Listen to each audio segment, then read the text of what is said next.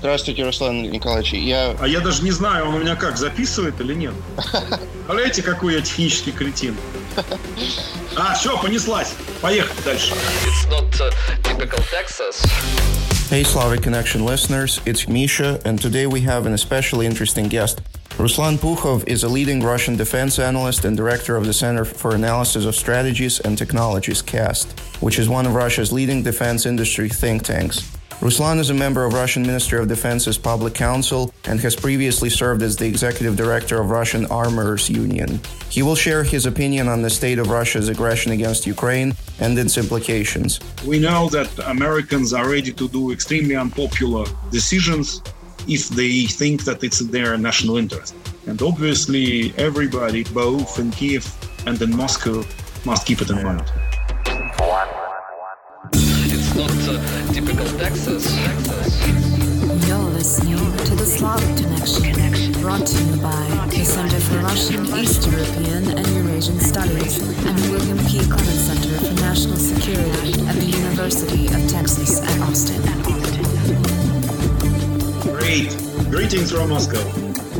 Yes, hello. How is everything? Today is the first day of autumn in Moscow, and in fact, uh, it's the, fir- the first day of October, and Indian summer is over. It was a great weather during the whole September. It was very hot, it was very pleasant, and today is the really first kind of cold day. Yeah, that's nice. It's uh, I mean, the weather doesn't really change here in Texas for right now. It's still super hot and uh, desert like, but, but we're surviving. So, Ruslan, could you please introduce yourself briefly describe what, what your center does? I'm director of the privately owned think tank, which studies defense issues here in Moscow. I established this uh, think tank uh, 27 years ago, jointly with my best friend, and godfather of my oldest daughter, Konstantin Makienko. We both were students at MGIMO and French uh, Russian joint master program in political science international relations at the mid mid 90s. Unfortunately, he passed away because of cancer two years back, and now I'm the sole owner, director, and sole owner of CAST. In fact, until recent time, we had three areas of our main area, main areas of our activity. The analysis of conventional arms trade, both Russian and internationally, transformation of uh, defense industry, both Russian and global, mainly uh, defense industry producing conventional arms. We are less experts on WMD and on space issues. And the third uh, issue, it was how weapons used in armed conflicts. Basically, we were studying armed conflicts, but not humanitarian aspect. Mainly the expert, uh, aspect of usage of weapons. And uh, for many, many years, uh, it was like this. We also have a residual or partial expertise in some countries. Uh, like we, we produced uh, several books and did our original studies on Iran, on Turkey, on Armenia, uh, on Pakistan, also on China but we mainly kind of defense experts. And how do you gather data for, for your journal? Is it publicly available in the case of Russia? And was it difficult to start up a thing like that back in 97? You know, it was difficult at the beginning because at that time there was no this information revolution which we witnessed, let's say, in 2000, 2001, 2003. Uh, but with the arrival of internet, and with the variety of social net social networks and uh, many other sources. Now the main target is not to find information, not to acquire information. We are swimming in open source information, but basically to distinguish correct information with the false information. The most interesting thing that there are information which is falsified intentionally, and at the same time there are lots of what we call in Russia white noise false information which falsified people unintentionally. Yeah. As Umberto Eco, late Umberto Eco, great French, uh, Italian writer, proclaimed that the problem of today's world that because of social media, every cretin who had no chance to write anything now is able to spread its nonsense all over the world. It's also one of the reasons why, with the time, hypothetically having uh, expertise and international and intellectual resources, we could have enlarged our activity, but we basically stayed like at the beginning with these three areas, simply because this flooding of information, it was very difficult to cope with it. Who are your experts in, in the journal who do you work with uh, side by side? And are you kind of cooperating with with any governmental institutions? Or is it a prerequisite to even be in the field like that? No in fact there are two questions in your one question. So as for our staff in fact there are three types of people working with cast in cast for cast jointly with cast and parallel with cast. One it's like uh, staff researchers. We have it depends on the year it depends on the projects from five up to 10 staff researchers. Yeah. We also have support staff like accountant, I don't know, cleaner. Until recent time, we had a courier. Uh, now we use uh, courier services. It's much more profitable to have out, to outsource a courier. Yeah. Then we have people who collaborate with us on a regular basis uh, but these people are not cast employees. They are not on cast payrolls because uh, it's very costly. We are not a big corporation. We are not state-run monster with free money from the state. We had this experience, for example, we had in-house expert on China. It's never brought money back. Yeah, that's why he left and now working in the higher school of economics. So we have up to 25 people who regularly contribute to us writing. Some of them are our colleagues in state-run institute like High School of Economics, OMGIMO or IMEMO.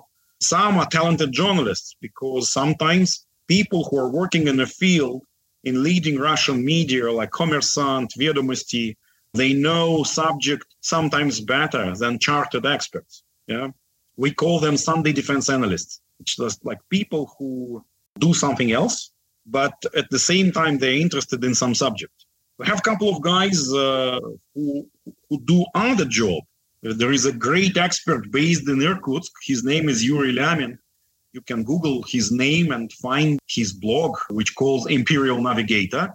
It's all about Iran and military. He used to write his master dissertation some 10, 15 years ago about Iran. And he was shocked that not sufficient number of open source information available in Russian and in English about uh, Iranian military affairs, paramilitary affairs. And he basically decided to study it, uh, learned Farsi, and uh, now he's a renowned expert, although he's not a member of academia, doesn't have a PhD, but he's a great expert. Uh, I saw him three times in my life, but we're in, cor- in constant correspondence with him via emails and uh, other means of modern communication. He lives in Irkutsk. And we have third type of experts. Uh, mainly, it's uh, foreign experts. Some of them can be 100% like us.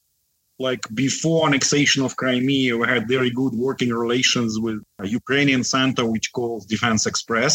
Some people are journalists.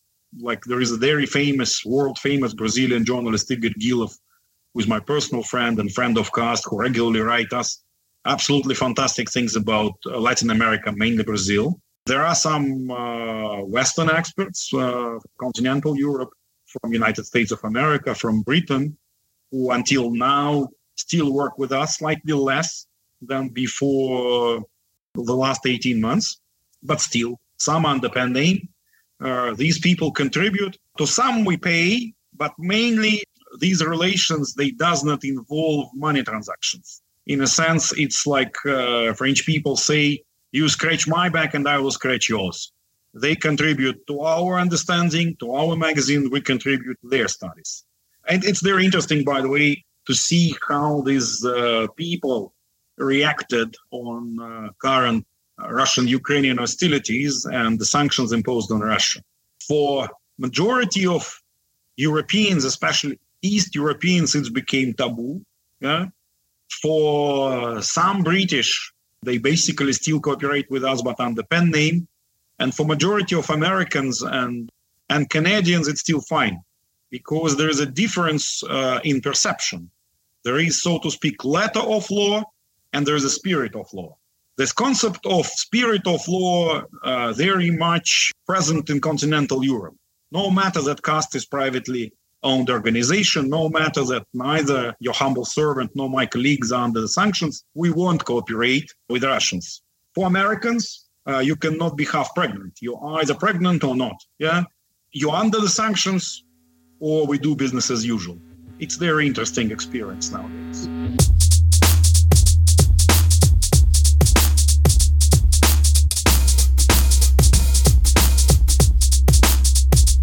Wow, that's a that's a pretty full account of of, of your center's activities. Uh, thank you for that. And uh, could you also walk us through Russia's weapons market and exports uh, since when you got into the business and kind of its uh, state before the full scale invasion and how it affected that?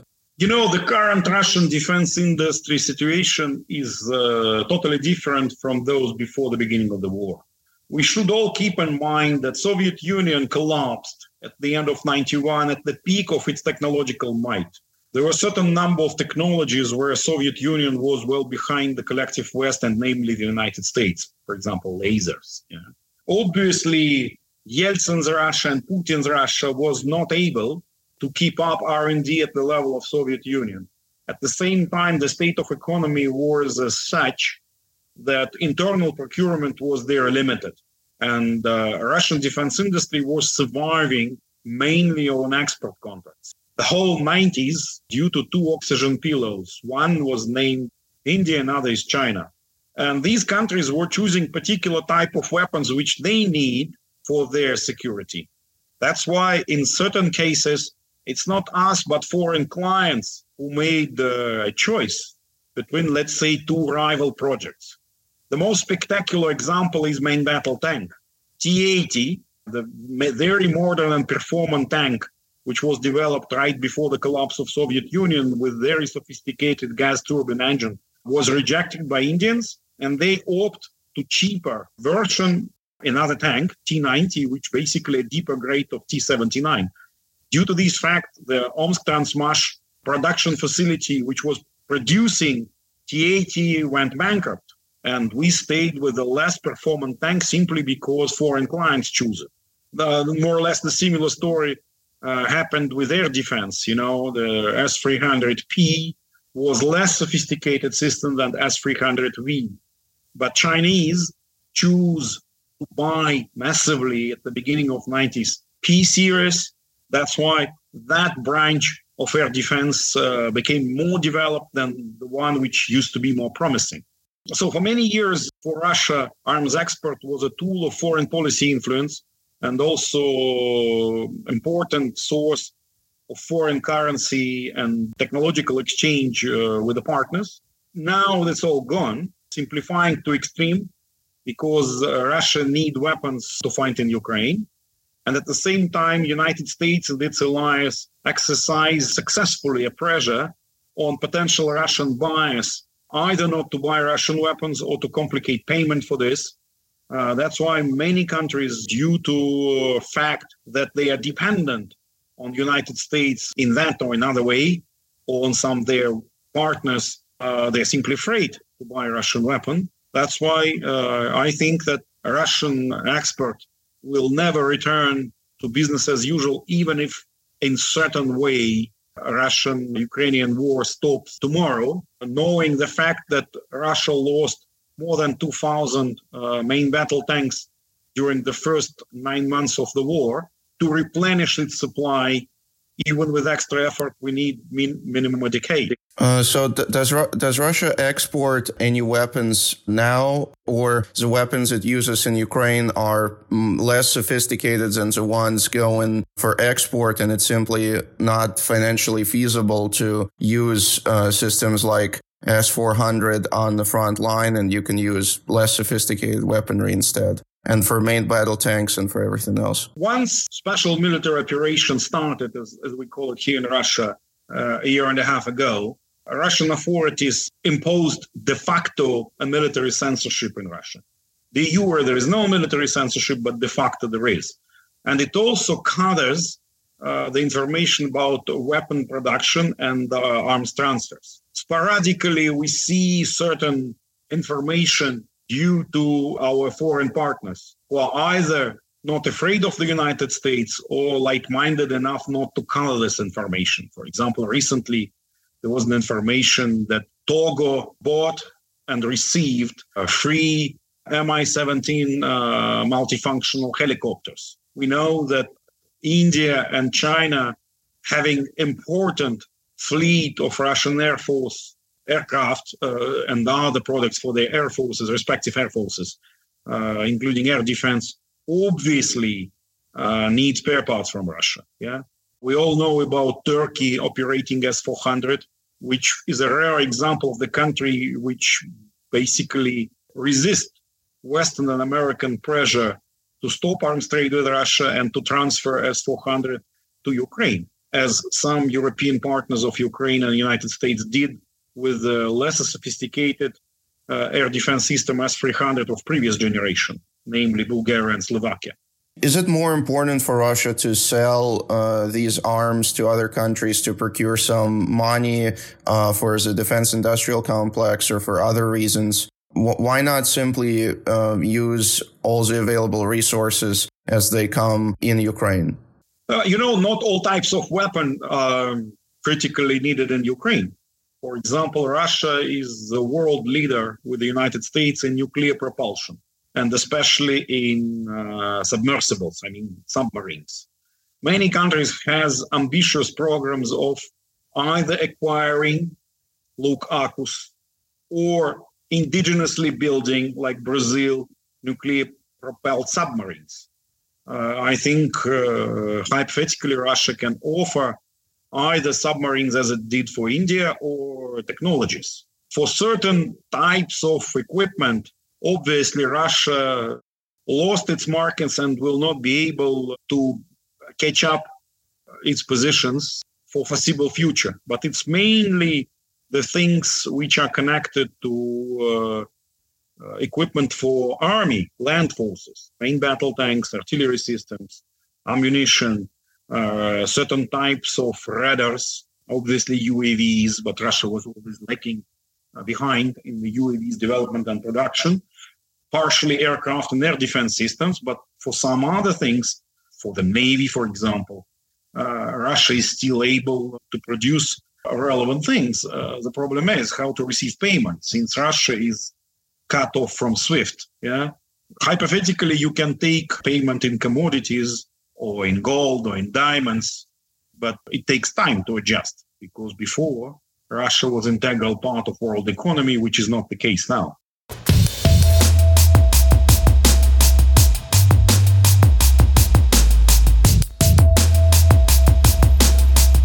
And how would you evaluate the impact of Western sanctions on Russia's arms export capabilities? And are they having a significant impact, or it's mostly a kind of chain of production issues that they cause? You know, Western sanctions had significant impact on uh, on Russian defense industry, on Russian economy, both military economy and civilian economy. But uh, if we look back in the history, uh, namely the examples of North Korea, Iran, and Yugoslavia of Milosevic time, for sanctions really to break bone of the country, you need decades. Uh, sanctions, this is the tool which works long term. Another point, bigger country, bigger economy, bigger territory, bigger population, country is more resilient. And obviously, for all these examples, uh, for, by, by all these parameters, Russia is is and will be more resilient than Yugoslavia, Iran, or North Korea. That's why uh, we see the impact. We know it slowed down. For example, uh, uh, the, the, most classical example, you know, Russians are hiding it like a venereal disease, but all experts know, we all know a multiple rocket system called Grad and Uragan, but they are not highly precision. Russia developed the analogs of HIMARS on the basis of these systems, making them very precise. It calls Tornado. There are two types of Tornado. And there, uh, there was already mass production of Tornado before uh, the beginning of this war. And we saw them used in some trials. Uh, we saw them uh, already in the units, but suddenly we don't hear about any tornado for a year and a half. My theory, I cannot bet on this, but my theory that there is some sophisticated piece of Western technology, probably even from the United States, either hardware or software or joint, which basically doesn't allow to operate. And this is one of the examples how these sanctions impacted uh, impacted the Russian defense industry and Russian way of war. So, would you say that this war is primarily fought uh, with on the Russian side and on the Ukrainian side as well, with uh, Soviet era armaments instead of kind of the, what we would call 21st century war, whatever that means, with more sophisticated weapons produced in post-Soviet Russia as well as post-Soviet Ukraine or West. Uh, how would you rate this kind of situation? When the conflict started a year and a half ago, both sides were in, had in possession quite substantial number of uh, legacy equipment from uh, Soviet times or something which they produce indigenously, uh, both in Russia and Ukraine, but morally and spiritually, it was the derivatives derived from their Soviet analogs. Let's take the artillery, for example. With the time, Russia basically extensively used artillery. That's why nowadays the majority of our artillery systems are not as good as they were when we entered this war. Uh, the substitutes which came, they are of the lower quality, both from the stocks and quickly produced. And with Ukraine, it's vice versa. All what they had legacy systems, especially of big calibers, after extensive use, they gone, but they were replaced with the more sophisticated systems which were delivered by Western countries. Uh, a big problem with these systems that they are so difficult. Uh, they are so different. We call them a zoo. Yeah, that even if the caliber is the same, for example, the projectiles produced in Slovakia for Zuzana Howitzer cannot be used in other howitzers. Zuzana eats only Zuzana projectiles. This is a big, big problem that even being juridically of the same caliber, they, they are not substitute one to another. Yeah. But to my mind, the main problem of Ukraine, uh, as far as the war concerned, it's not equipment. West will keep supplying Ukraine with equipment. It's the demography because uh, Ukrainian losses are huge, and not only battlefield but also immigration. And we all know that basically uh, many people who gone, and it's not only the case of Ukraine of any conflict. Uh, two thirds of these people they don't return. Yeah. Different uh, demographic ass- um, assessments says that now there are between 27 and 25 million Ukrainians in Ukraine this is a contradictory to official figures. Obviously, President Zelensky and his colleagues claim that there are much more Ukrainians, that the rate of natality in Ukraine is now in the mid of 19th century. Yeah, uh, there were 40 million of Ukrainians well before uh, the First World War. So, like basically, Ukraine as a country, as an entity, is rejected back for almost a century and a half. And war is just a cherry on top because, in general, the economic situation, political instability in the country, even before annexation of Crimea, yeah, the, the, the concrete losses of killed and wounded are not that dangerous. This is a bigger trend. There is a very famous demographer in Russia, uh, in a sense, a positional demographer, because he was thrown out of the civil service after he claimed that the Russian authorities are lying about COVID losses, Alexander Raksha. I strongly encourage you to work uh, to watch inter- his interviews and work with him. He's not a Putin sympathizer, but uh, basically, I describe you his ideas. Do you think uh, Ukraine can develop its own military military industrial complex while this war is ongoing? And does it even make sense, or should it completely outsource its production uh, and development of military capabilities to the West. But then the question arises, how will it finance kind of this expensive toy, which is Western weaponry with what you said, diminishing demographic potential and just in general being a, a poor country to start with? You know, there is no direct correlation between demography, size of the country, its GDP, square kilometers of its territory, and uh, defense industry ability to have performant defense industrial complex. Uh, look Pakistan and India. Simplifying to extreme, Pakistan's defense industry is a smaller, but it's mean and lean, it's dense. One of the sign of successes of Pakistan defense industry, it's the level of expert. Pakistani weapon is extremely reliable and cheap. And it's also the weapon which Ukraine now use against Russia because Ukraine was buying it via proxy, mainly Britain.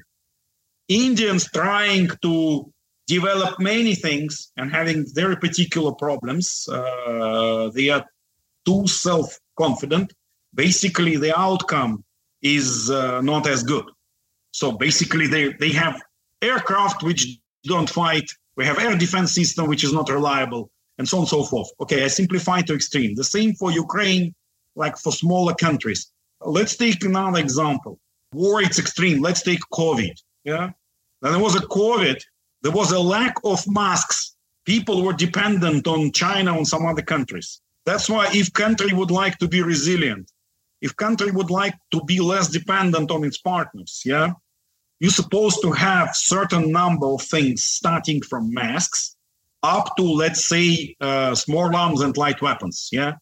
If you don't produce cartridges you know there was only one cartridge plant in, uh, uh, lugansk.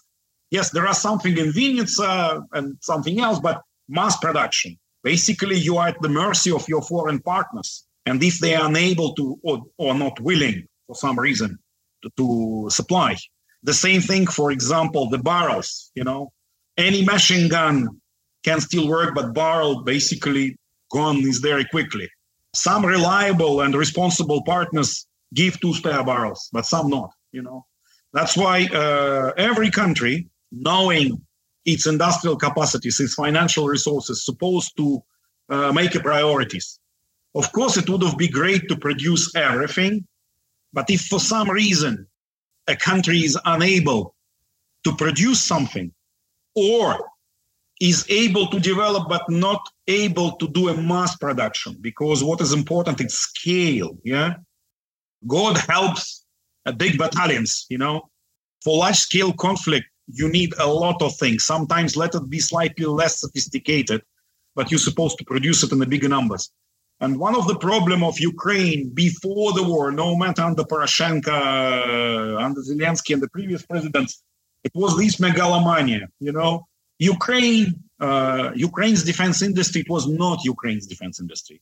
It was a piece of almighty Soviet defense industry. You know, if you would like to create something serious, uh, not for the shows, not for the parades, you're supposed to sacrifice some kind of uh, facilities. You know, not many people knowing that the current Corvette, which uh, Ukraine is buying from uh, Turkey, in fact, was designed by Ukrainians 15 back, 15 years back. So the conceptual of design was done by Ukrainian engineers, you know. But that's Turks who constructed it for themselves and now selling back to Ukraine as a, a, as a piece because they have a potential and Ukraine not. That's why uh, then now we see in Ukraine there is a big discussion that foreign partners will help with this, with this, with this. People supposed to be minimum serious because declaration it's one thing and the real thing is another thing. Plus there is another important thing that probably your partners is ready to help you. But if the local engineers and local workers is unable to absorb this technology which is which was sometimes the case with india russians french was delivering them but they were not able to digest yeah that's why it's a it, it's very important, uh, especially for country at war question, but it's extremely politicized. You know, he, she, or it's supposed to be very sober to do tangible steps. And defense industry, this is not a agriculture, it's not consumer goods. But sometimes you you start invest and the fruits will be in a decade. What is good in Ukraine that this period of uh, pre-war standoff between annexation of Crimea and the open hostilities in uh, February last year brought Ukrainians to idea that they supposed to use commercial off-the-shelf technologies, not buy drones from United States, which would be expensive and limited capacities, but just buy uh, Mavics uh, from China and use them for artillery. That's why basically having a more obsolete artillery than Russians, uh, using the quadricopter and Starlink, Ukrainians were more successful in artillery duels. Russians were using batteries, two, three, six pieces, and Ukrainians almost constantly use one, but it was more successful because people were smart enough to couple the old Soviet piece of technology with commercial of the shell of the shell drone, basically, which was initially created for wedding photographer.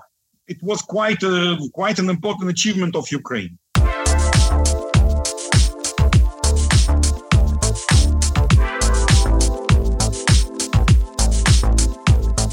Yes, that that's uh, I agree with all of that analysis. However, there's also an issue of uh, brain drain, and I think demography is closely connected with it. So those two thirds of people that leave the country that and never come back, uh, you've mentioned, most of them are in their prime, and not only that, but they are the most educated people usually, and to develop uh, this sort of indu- military industrial complex and absorb even absorb western technology or for, for mass production or semi mass production, Ukraine would need to have the brains to do it.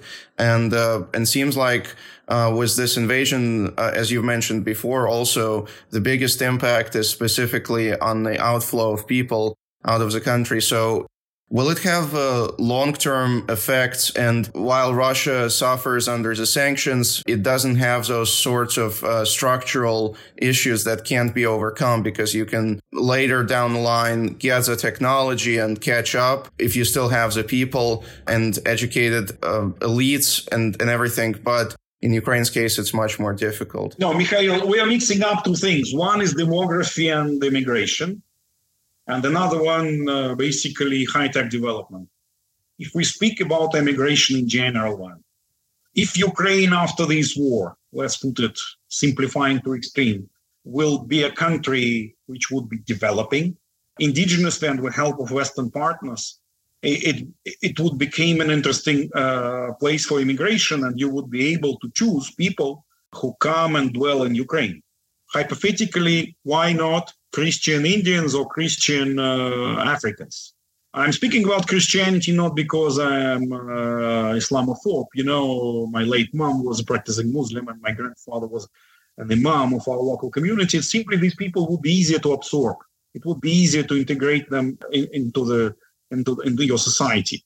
In this flux of people, you should do in a way that would be not only plumbers and drivers and people of uh, couriers, uh, pizza deliverers, but should be highly educated people. If you remember, Barack Obama's father was from Kenya. He graduated from American University, then returned to, to Kenya to, do a career. Yeah, that's why hypothetically you also can follow this path. As for defense industry, apart from uh, people, you should uh, think about about robotics uh, the things which was used to be done by people now is done by the computers. Is done by 3d printing you know uh, machines producing machines. Another important thing it's a kind of school of thought yeah? Let's look for two countries which at some point similar and some point differ, different. Russian students going to the west.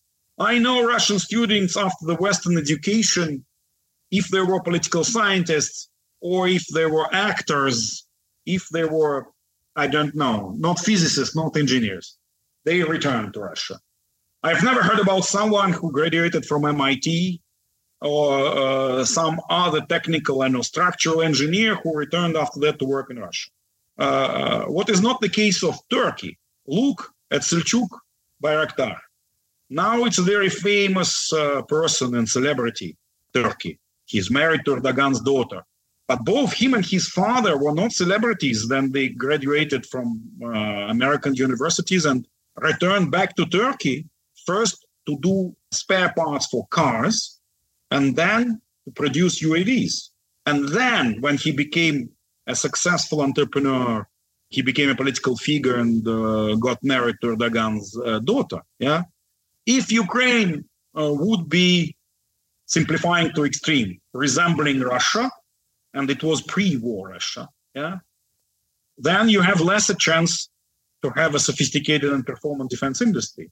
If you would resemble more Turkey, then you have more chances. That's very in, unique perspective, I would say, because in many cases, Ukraine's uh, case reminds me of Armenia uh, and uh, the ongoing crisis in Nagorno Karabakh, uh, where obviously we know what happened already, but but the conditions that led to it were in some ways similar, where uh, Armenia was just getting weaker and weaker, while Azerbaijan was getting stronger. On the other hand, uh, and demography was in some cases also a d- deciding factor, uh, but also, of course, the financial flows and everything else. But in a sense, uh, it just seems to me that the forces of Russia and Ukraine are not equal in the long term. And and all of those christian africans or indians as you've put it will not simply flock into ukraine which sits on the doorstep of a nuclear superpower. Uh, it's it's not easy to reason uh, under these angle especially that you raise several complicated questions. I will stuck to armenian and azeri case yeah? Uh, you're absolutely right that uh, after the decisive victory which Armenians achieved in 94 over Azerbaijan, there was a window of opportunity to find a peaceful solution under Heydar Aliyev until his death in 2003. Unfortunately, Armenians uh, were not smart enough to do some kind of concessions and sacrifice and find a kind of win win solution. Starting from, I think Katrina was in 2003, then the oil prices uh, went more than 50 US dollars per barrel. It was already clear that Azerbaijan uh, is not interested to find any solution, and they were simply preparing to return what they consider to be yours by force. And in fact, they did it very successfully. Yeah. They started in the right time, they stopped in the right time, and even this three-year pause before the final solution of Karabakh issue is also was very smart. Yeah, and that's why I, I think the defeat of Armenia was inevitable. And uh, the main problem for Armenia, since country is very small, there is a small resources. The, there is a population which is not extremely uh, how should I put it? Uh, not not not huge. Yeah, and there is no diaspora. There are diasporas.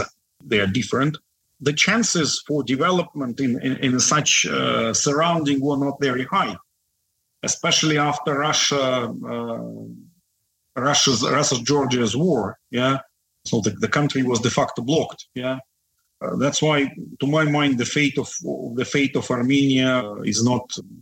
Basically, the, the, the question is it's just to surrender at the mercy of Azeris and Turks and uh, their complaints about uh, lack of Russian support just and relevant only partially because basically Armenians themselves got tired of this uh, situation of blockade for almost three decades, and uh, the society, Armenian society, was not ready to do uh, sacrifices, which unexpectedly, for example, Ukrainian society is uh, is ready to do which was a big surprise for Russian war planners, that Ukraine being also not very much homogeneous country, because uh, before this war there was a huge difference between, let's say, a regular inhabitant of, uh, let's say, Lvov and uh, Kharkov. It looked like Eastern non-Ukrainian speaking uh, Ukrainians were equally loyal to current power uh, than, let's say, pro-Western zealots. Yeah, and it was not the case of Armenia. And uh, it's twice as um, deplorable to see that people, basically, for the sake of preserving a psychological stability, almost entirely blaming Russia for their problems. Uh, Russia is responsible for their problems, but Russia is not a key issue. The main problem of Armenia It's that basically the republic failed. That uh, Armenians were very great, then they was part of some big empire, no matter Ottoman Empire, Persian Empire, Russian Empire, Soviet Union. But as an independent state, Armenia is largely failed. It, it's a, I, I'm simplifying to extreme, uh, but uh, to my mind, this is the key issue. And, and in fact, before annexation of Crimea, Ukraine was largely a failed state, you know. And uh, Putin twice galvanized Ukraine, once after annexation of Crimea, and then after the events of February 2020. And Ukraine uh, basically got a second chance. Yeah. To my mind, uh, Ukraine has bigger chance if it would be a political nation than uh, an ethnic country, because many people uh, who are not proficient in Ukrainian language, but let's say, but let's say, consider themselves Ukrainians after the war, would be uh, very much surprised if their fellows, especially those who are not who are not fighting with them uh, side by side with Russians, uh, start to intimidate them for know for knowledge for, for lack of knowledge of proper Ukrainian language. Yeah, but uh, I think uh, it's too early to speak about it.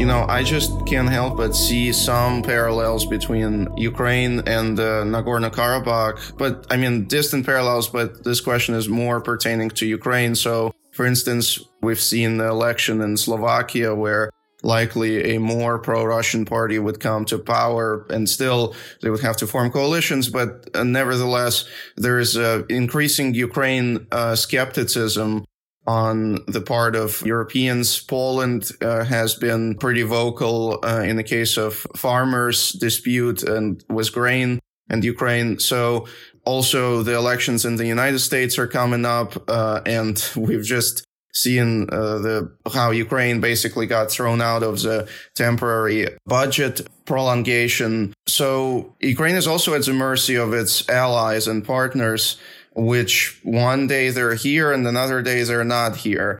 Uh, but the war is still there and Russia is still pretty self-sufficient. Uh, so how do you see uh, the prospects uh, for this war going forward? You know, uh, unfortunately, I don't have crystal ball and I cannot predict future. I can tell you one thing uh, where I'm sure that all these elections in Europe are of partial relevance for Ukrainian situation. No matter who is at power in Slovakia, it's not Slovakia, even Hungary, which would decide. Uh, what is the real risk for Ukraine? It's the politicization of Ukrainian issue in upcoming presidential elections in the United States. Because uh, if it would galvanize and polarize the potential voters, uh, we know that Americans are very pragmatics, and Democrats will find a way to explain why it's not time to support Ukraine. Yeah, uh, this is the, the, the, to my mind this is the main uh, threat for Ukrainian support. As for Europe, uh, we see that uh, Europe is pretty unanimous in, in Ukrainian support and will keep delivering uh, weapons and some other type of assistance. Obviously, potential of the United States is not uh, comparable to that of Europeans, but uh, with the time, I think uh, Europeans would be able to pr- to produce or to procure elsewhere, like in South Korea, in Turkey, uh, things which Ukraine needs. Yeah. So another uh, important issue for Ukraine, the issue of how to end war is extremely politicized.